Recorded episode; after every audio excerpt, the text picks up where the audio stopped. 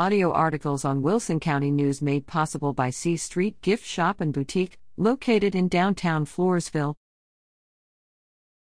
Bullock Museum offers free admission to military families. The Bullock, Texas State History Museum is proud to join museums nationwide in participating in Blue Star Museums, a program that provides free admission to the nation's active duty military personnel and up to five family members during the summer.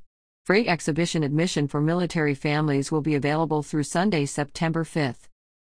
At the Bullock Museum, military families are invited to explore three floors of Texas history galleries, including a newly renovated section exploring equal rights in Texas and two special exhibitions Guitar, the Instrument That Rocked the World, on view through August 15th, and Black Citizenship in the Age of Jim Crow, on view June 19th through November 28th.